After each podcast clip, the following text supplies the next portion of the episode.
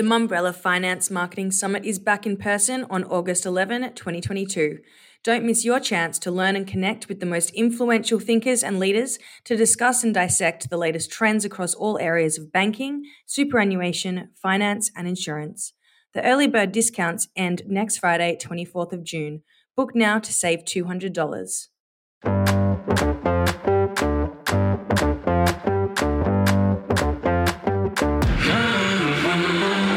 Hello and welcome back to the Mumbrella Cast. I'm Calum Jaspan, and today, global creativity and advertising takes focus as industry figureheads from across the world prepare to descend on Cannes. What are some of the trends to come from this year's thought leaders?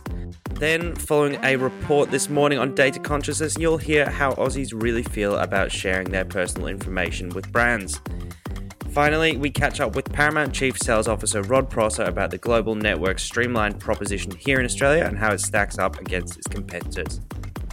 Joining me for this Mumbrella Cast Global Edition is acting Deputy Editor Emma Shepherd. Hey, Em. G'day!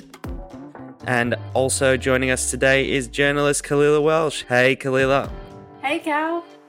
Nice to see you both from over here. Yeah, Cal, we're lucky to have you stationed over in Europe as our correspondent for Cannes Lions, which kicks off next week. It's the first time we've been over at Cannes in a little while, no doubt thanks in part to COVID. What's on the agenda for you while you're over there? How's the weather? Well, the weather is lovely. I'm currently in um, in sunny London, and we'll be heading to Cannes this weekend.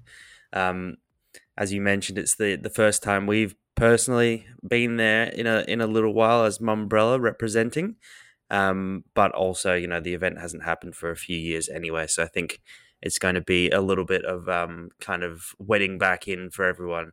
The week is uh, shaping up to be pretty busy one. Um, you know, first time for me as well, so I think uh, we'll definitely I'll definitely be jumping between quite a few things, but hoping to catch as much of the action as I can, kind of soak it all in. And um, as I understand, there'll be a pretty heavy uh, Australian contingent over there as well. So looking forward to seeing some of our industry friends as well. Early this week, the first couple of shortlists for the Cannes Lions Award were announced, um, with Leo Burnett Australia listed in the uh, nominations for the Innovation Lions for its One House to Save Many Work for Suncorp Group. Kalila, you spoke with Andy Ferguson, ECD at Leo's, about the nomination. What did he have to say about that one? So, just for a bit of background first on the campaign, though I'm sure many people are already familiar with it, the agency worked with the housing resilience experts at James Cook University, the CSIRO, and Room 11 architects to design and test a prototype home that would be fire, flood, and cyclone resistant. And this was kind of off the back of um, kind of a stream of horrible um, climate events that we'd had here, you know, with the fires uh, at the end of 2019 ahead of COVID. Um, the, the process was communicated. So the process of um, designing the home was communicated through an integrated campaign that included a documentary, which was aired on Channel 9, uh, the earned media coverage that went with that, as well as content on their owned channels. So, in speaking to Ferguson, he basically said that the team was super proud of the campaign. Uh, they were really happy it's being recognized in the innovation categories, especially because innovation itself has become such a buzzword in the industry, um, but something that is rarely seen in practice. He said that true innovation can take a lot of time, money, trust, and bravery.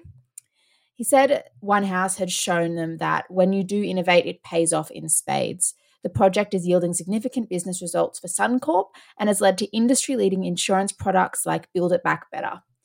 Uh, but even more importantly, off the back of the campaign, Ferguson said that the Insurance Council of Australia is aiming to in- embed resilience into the National Construction Code by 2025. Uh, in summing it up, he essentially said that the One House to Save Many was never just about building one house, it was about changing the way that every house is built. So, plenty still to come as we approach the festival, which kicks off next Monday. Um, but I guess based on what we have seen so far, Kalila, um, from them, those shortlists that have been published, are we seeing any preliminary trends starting to emerge amongst this year's nominees? Yeah, so just from the first look, there are a few things that are kind of emerging out of what we've seen so far. So the first three cat- the first three categories to be announced uh, were the Innovation Lions, which Leos were nominated for, which celebrate groundbreaking innovation, technology, and problem solving. The Titanium Lions, celebrating game changing creativity, and Glass, the Lion for Change, which celebrates culture shifting creativity. Overarchingly, from these three categories, the biggest trends that I've noticed in the shortlisted candidates so far is a real commitment to social progress. So, an overwhelming number of the work put forward for recognition is anchored in social good across a number of topical is- issues, including climate change, gender equality, and women's issues, as well as anti racism.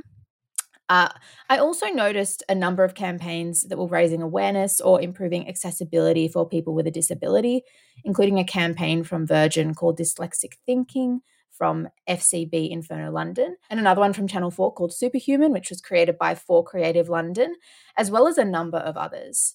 Um, of course, uh, one of the shortlisted categories, Glass, is um, does recognize this kind of you know culture shifting work but I do think it's also um, more broadly evidence of shifting expectations of brands to be progressing society and to be seen to be engaging in social good. In terms of who's being nominated, of the nominations so far, and again, you know, there are many more to be announced, but there's a few agencies that have popped up a couple of times, one being Ogilvy.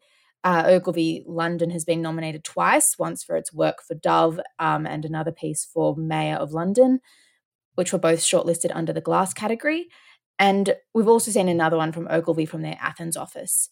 VML, Y, and R have also been nominated a few times, with their Mumbai office having received multiple nominations, as well as one for their Mexico office, too. Yeah, interesting um, that that continues to sort of be a focus of the the work this year. I remember we had um, Squarespace's creative director on the podcast last year, and he was sort of reflecting on the work that he had seen judging at Cannes over the the year prior, which was you know had a big focus on that sort of social progression work, as you mentioned there. Clearly, there's been a pretty, um, I guess, busy two years on that front. Um, but he also kind of mentioned that uh, I guess that there there wasn't very much fun work coming out from what he was seeing. So hopefully, there's um, a little bit of that. Uh, scattered through the work this year as well. So yes, boots on the ground for Mumbrella at Cannes this year. If you're going to be there as well, please do give us a shout. Anyway, coming up next, Australians have their say on sharing their personal data.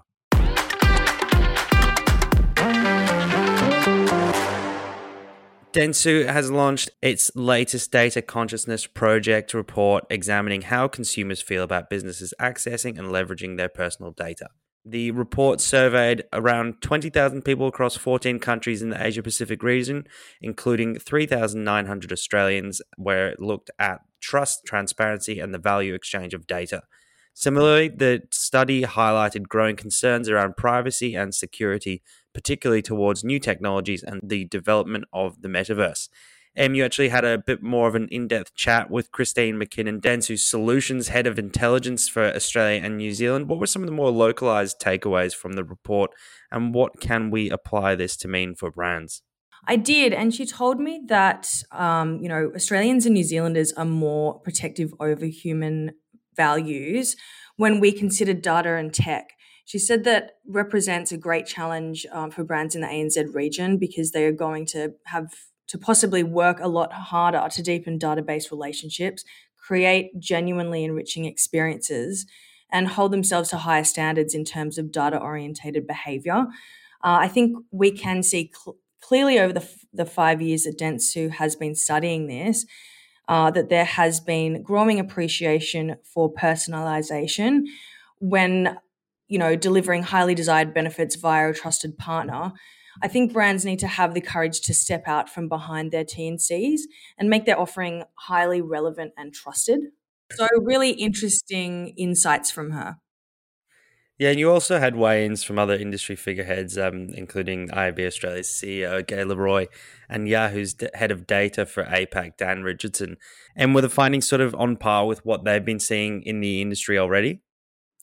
Yes. So I spoke to Gai earlier today. Uh, she said that the findings are similar to what she's seen in market.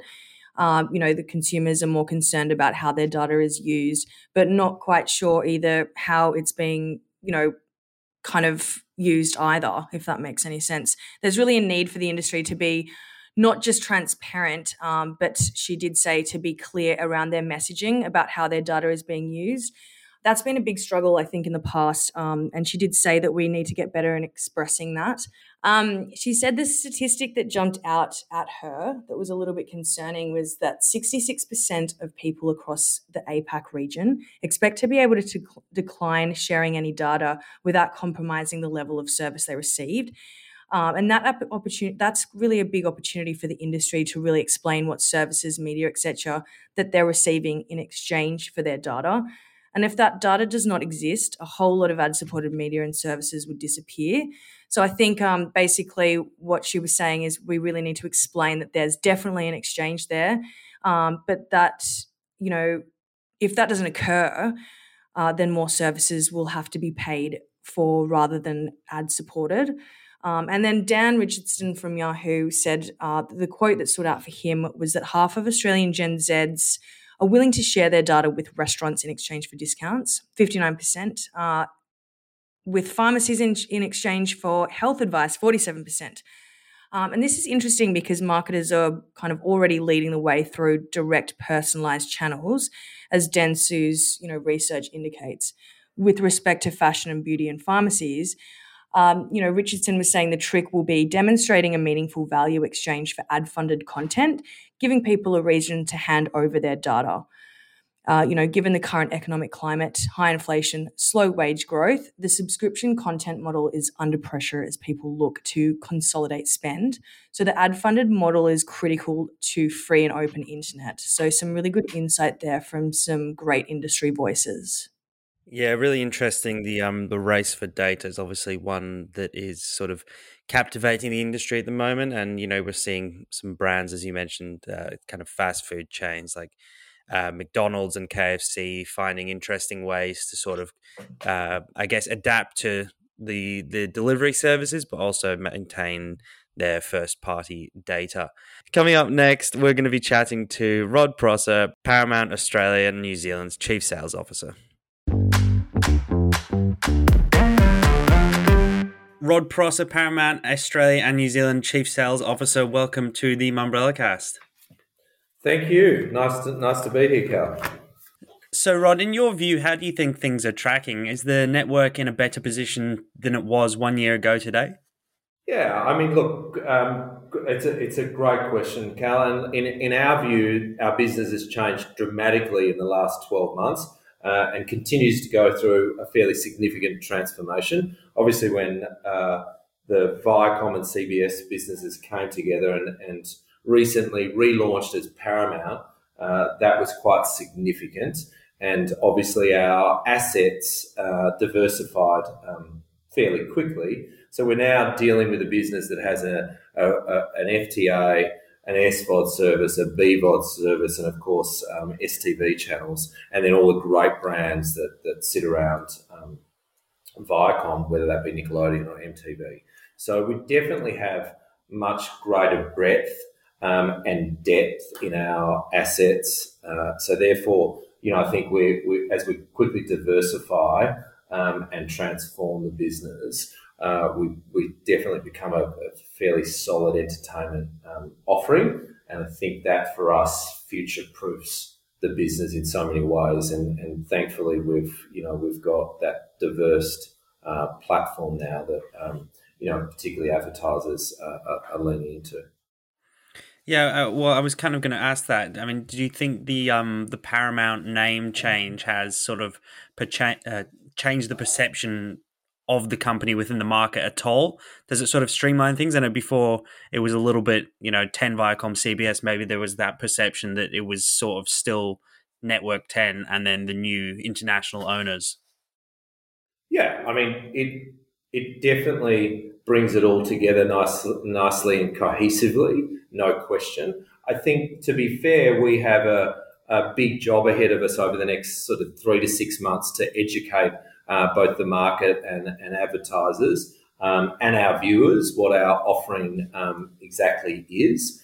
we, we've got we've got a as I said a business with great breadth now in terms of the um, the assets that we have. So our ambition is is to make sure that those assets are all talking to each other, so the ecosystem is really pumping and working for us. Um, but I think the Paramount name itself um, says everything that, that is the historic um, nature of that that name, which is just a entertainment content powerhouse. Yeah, and you know, you kind of mentioned the um the different offerings there. How do you think that uh, Paramount's multi-platform offering sort of stacks up compared to maybe its competitors in the Australian market? Here locally, we are um, certainly well poised to compete very well against um, um, our competitors, and we don't just look at our competitors as the FTA networks. Uh, we've we're very different. Our portfolio is very different. Um, well, it's unlike any um, Australian media company at this at this point. And for us, it's it's a point of difference. But really importantly, um, the the assets and, and the, the platforms uh, need to come in come together, I should say, um, in in a very distinct way. And I think that that's that's what we're offering the market and our advertisers is a very distinctly different um, proposition. So I think that we do stand out. We also have the, the wonderful benefit of being part of a, a global business in, that's in over 184 countries that reaches well over 4 billion people. Um, and really important is in the business of making great content and owning great content. So we're keeping the, the uh, content pipe really full and delivering consistently uh, into this market. So that that's our really great benefit that we have on our site compared to some of our local competitors. And what's that kind of process been like for you, sort of transitioning your role from being largely a TV network to now being this sort of total media offering company? It's been a really exciting journey, and I, I would say that I'm really, pl- I was really, pl- I'm, I am pleased to be part of it and obviously, you know, there's a there's a huge learning uh, curve that, that you go through. Dealing with an SVOD service that that, that takes uh, advertising within the sport offering and structuring that setting that up has been um, an absolute um, joy, to be honest, um, because it does give advertisers a another um, opportunity to talk to sometimes hard viewers to get a hold of.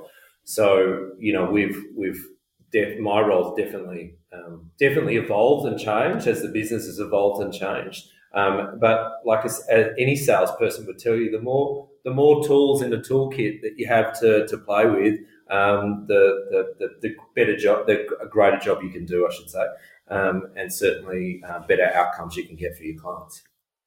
And um, I guess one of the, the the the main sort of transition points for uh, Paramount was last year winning the rights to the um, the A leagues, and I guess expanding your football portfolio out of there. Um, you know, you, you, mentioned the unique position you're in where you have that free to air partnership with the stream, streaming capabilities. How do you think um, that that first season, which has just wrapped up, how, how, do you think it went? What was your kind of assessment, and what do you think could maybe be tweaked for a year two based on the learnings?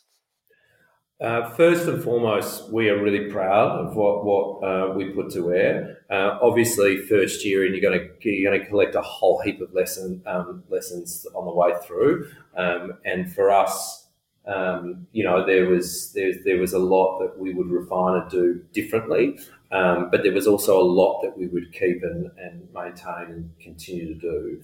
I think the important thing is that we've grown the sport. It's it's reaching um, you know, four times the amount of uh, viewers than it was um, in its previous um, season. So we're, we're pleased with that. More people are seeing football, whether that be through the SVOD service, whether that be on 10 play, or whether that be on our um, linear services. So that's a really uh, pleasing outcome. The the question around what would we do differently um, I think you need to wait till next year because there'll be plenty that we'll do differently and, and, and tweak. As I said, a lot of lessons were learnt.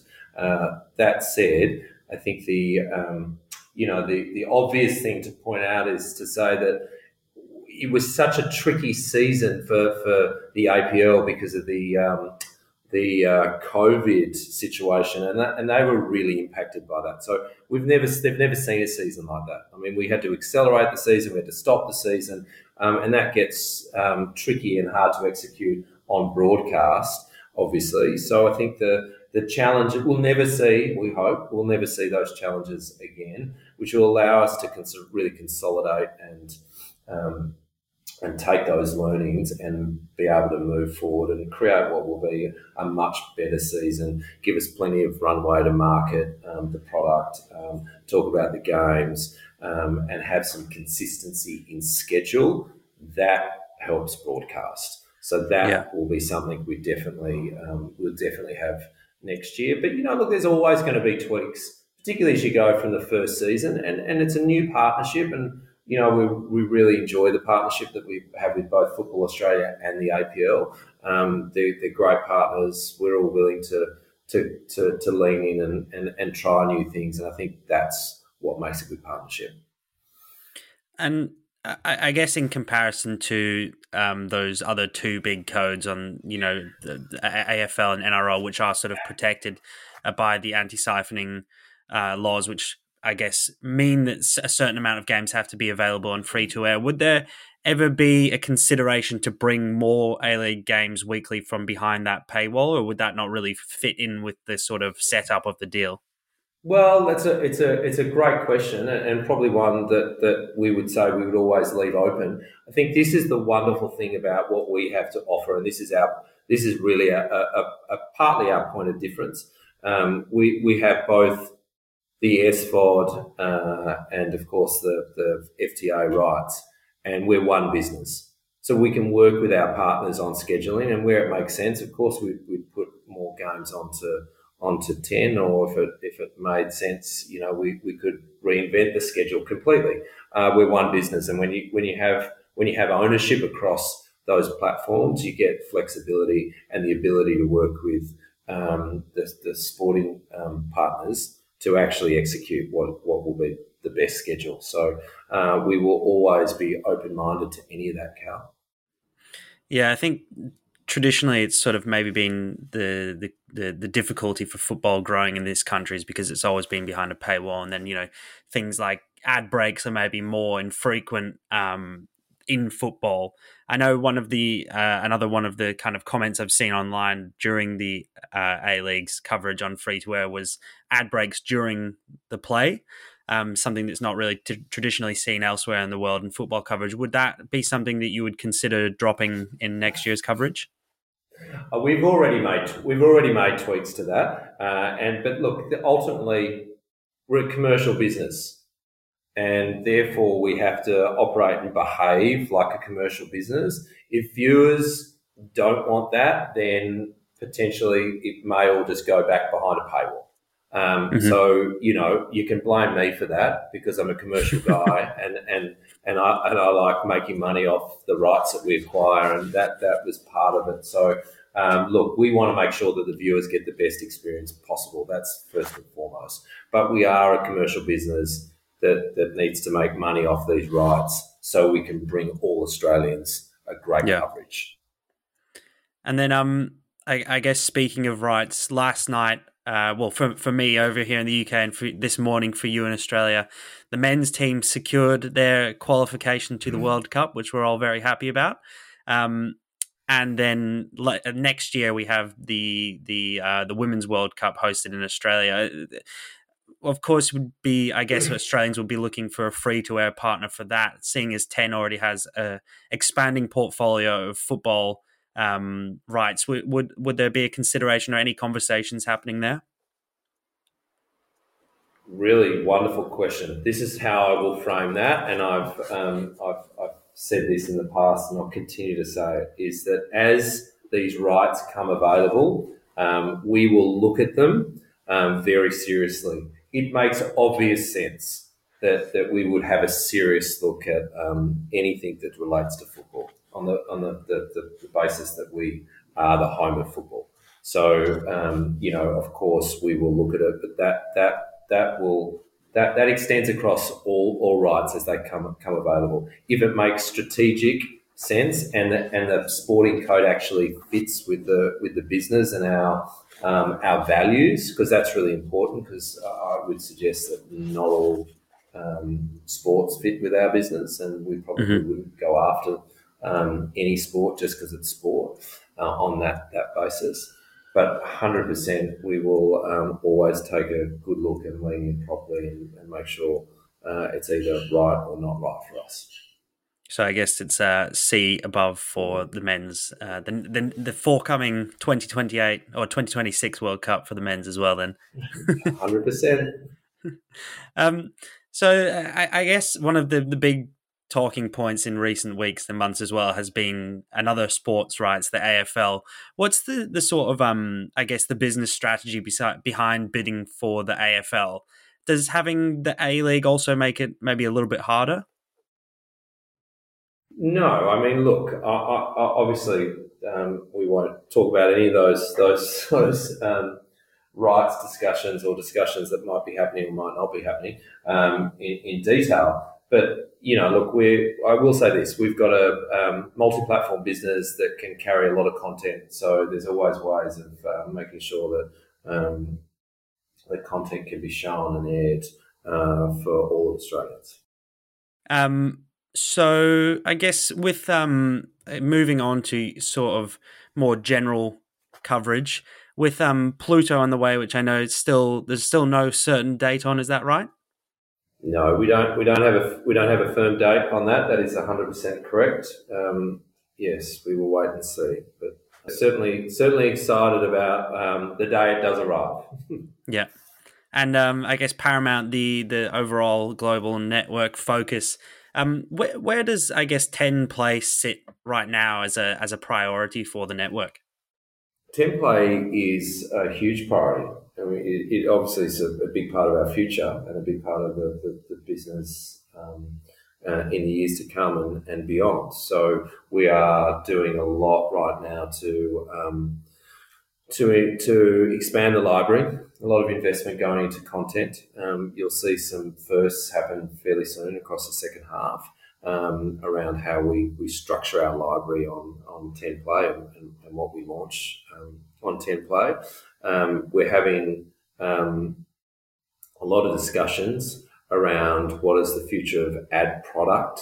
Um, and, and ad inventory look like on um, 10 Play. We're going to make some really great announcements around innovation um, ad product innovation uh, in the second half of this year. Unfortunately, I can't give away an awful lot just yet, uh, but we're certainly um, building out a really robust uh, ad product road, roadmap, which I'm, we're really excited about.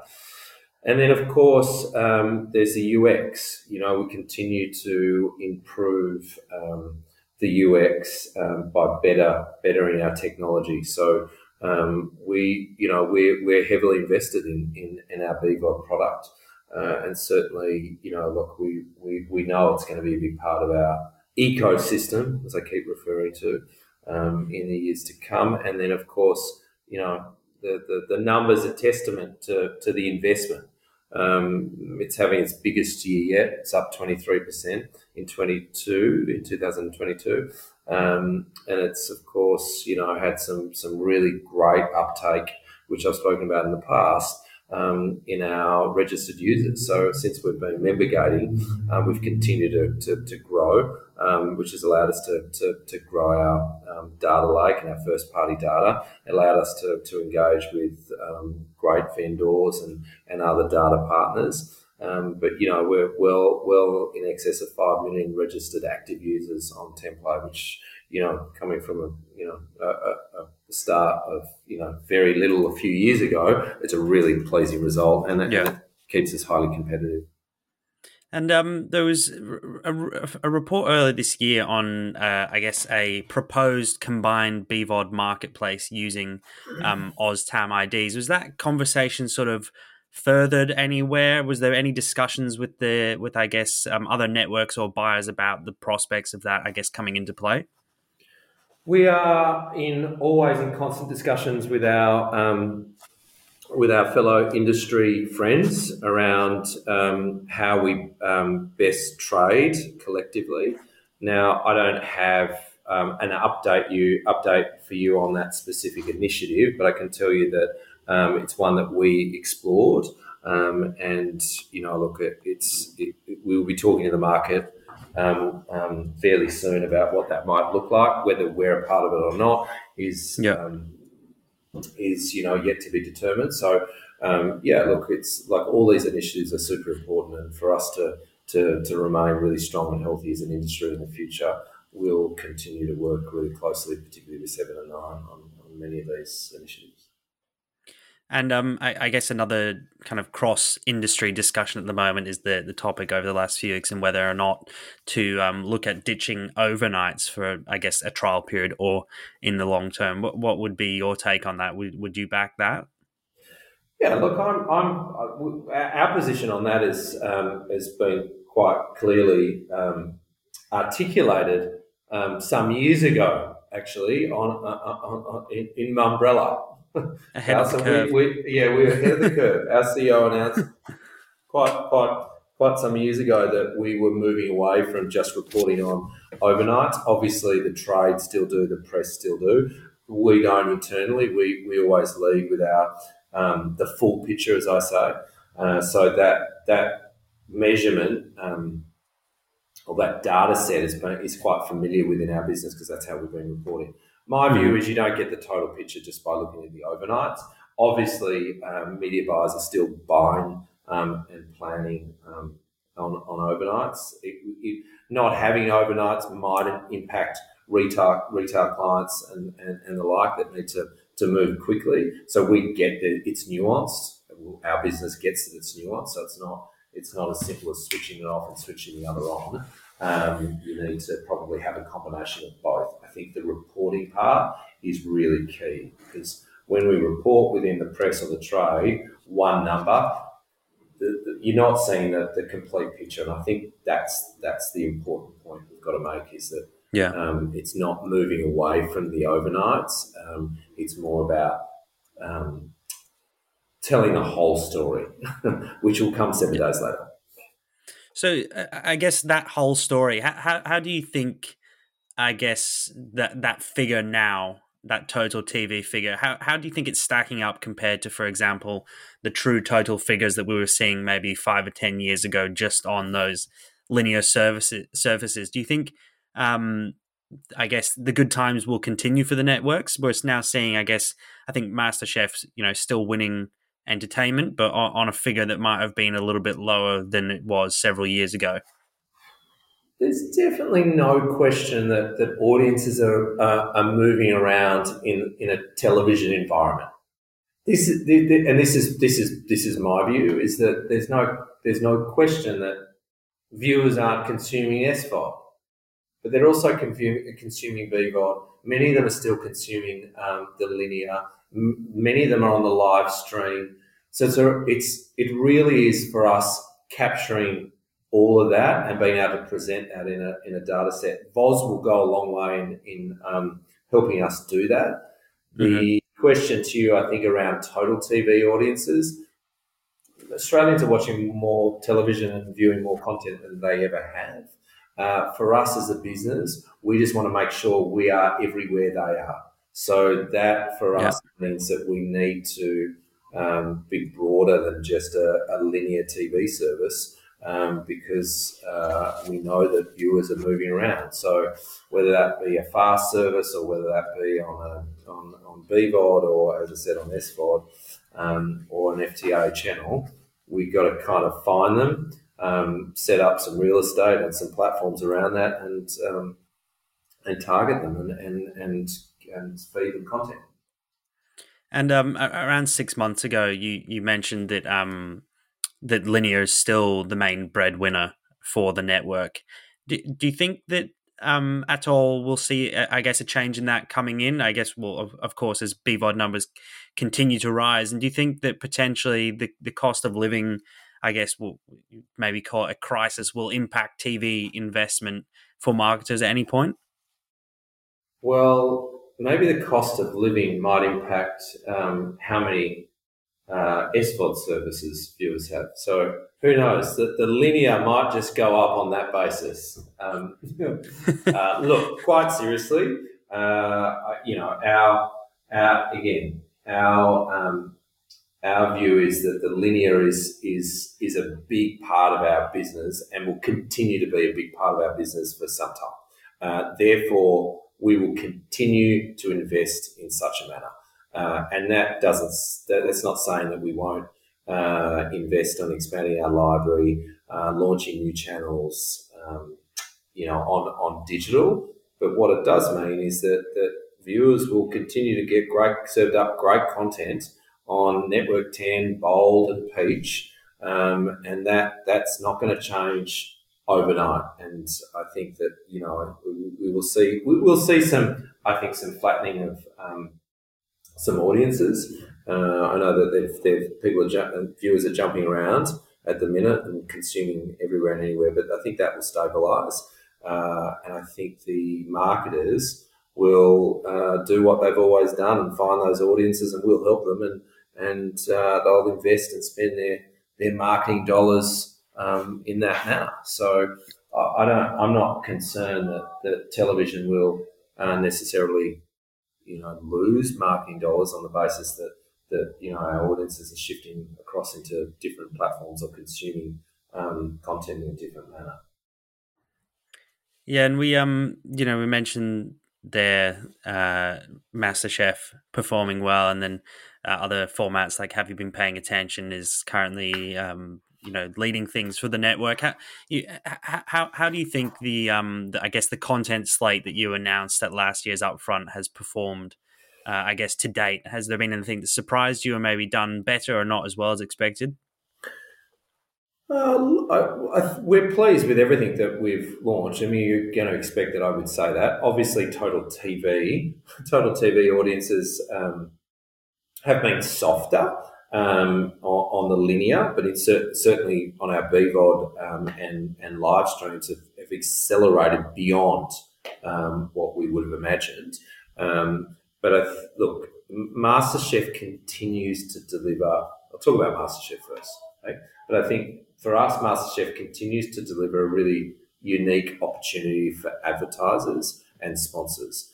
Um, we know the engagement's high. We know the viewers really lean in, uh, and we still are seeing uh, and hearing about great results from our sponsors and partners. Um, it still continues to move stock off shelves. Um, it still continues to drive great results um, for our supermarket partners. So, um, you know, the, the franchise is is healthy, and the the audiences are just again consuming it in different ways. So again, we've got to go back to looking at what does a total picture look like, not just the overnights, um, and then we evaluate it. In terms of all of our other shows, IAC, um, I'm a Celebrity Get Me Out of Here, kicked off really well, uh, kicked us off uh, very well. We were pleased with that. Um, we've been pleased with Survivor. Uh, we've still, Cal, we've still been in a cycle of um, uh, COVID productions, if that makes sense. Uh, so we wouldn't necessarily have done IAC and or Survivor here in Australia.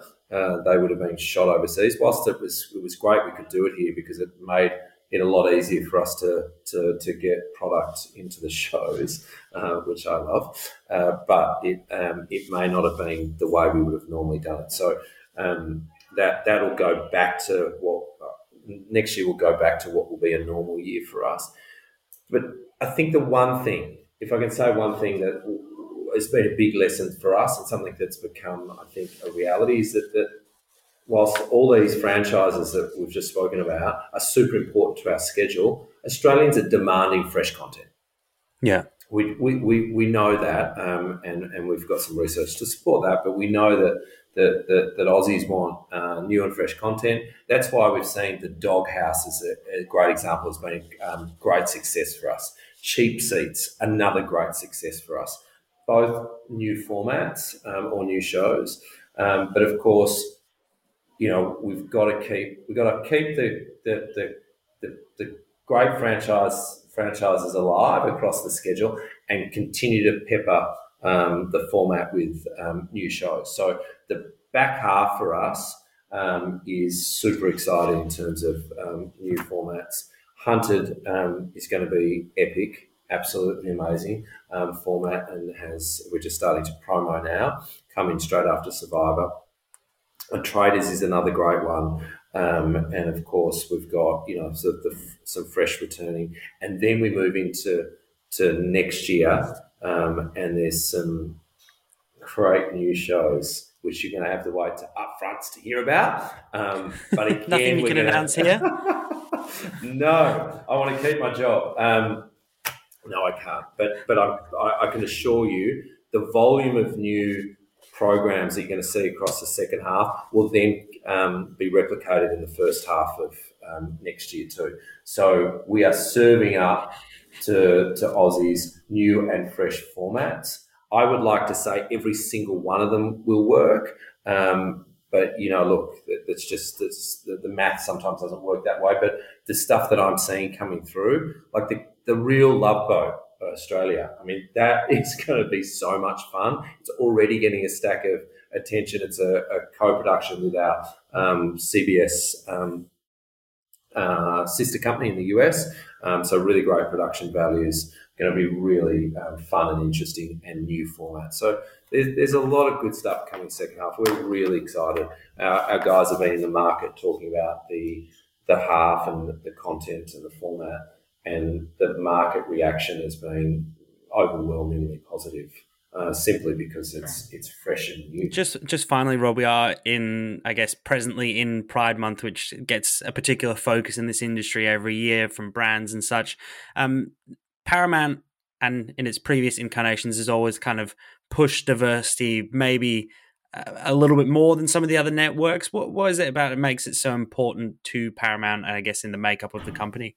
Yeah, well, look, it's always been important to, to us as a business, whether that was us as uh, a business of Network 10, whether that be Network 10 CBS, or whether that um, be Viacom CBS, and, and obviously now Paramount. It's always been here locally uh, an, an, important agenda, always been a big part of our um, values. And the great thing is, is we, I, have been fortunate to see it come to, to, to life in a whole raft of initiatives um, you know, I think that the most exciting thing that we've done over the last couple of years is is really embrace our RAP um, plan and, and, and how we and how we've rolled that out across the business is, is been it's been quite heart um.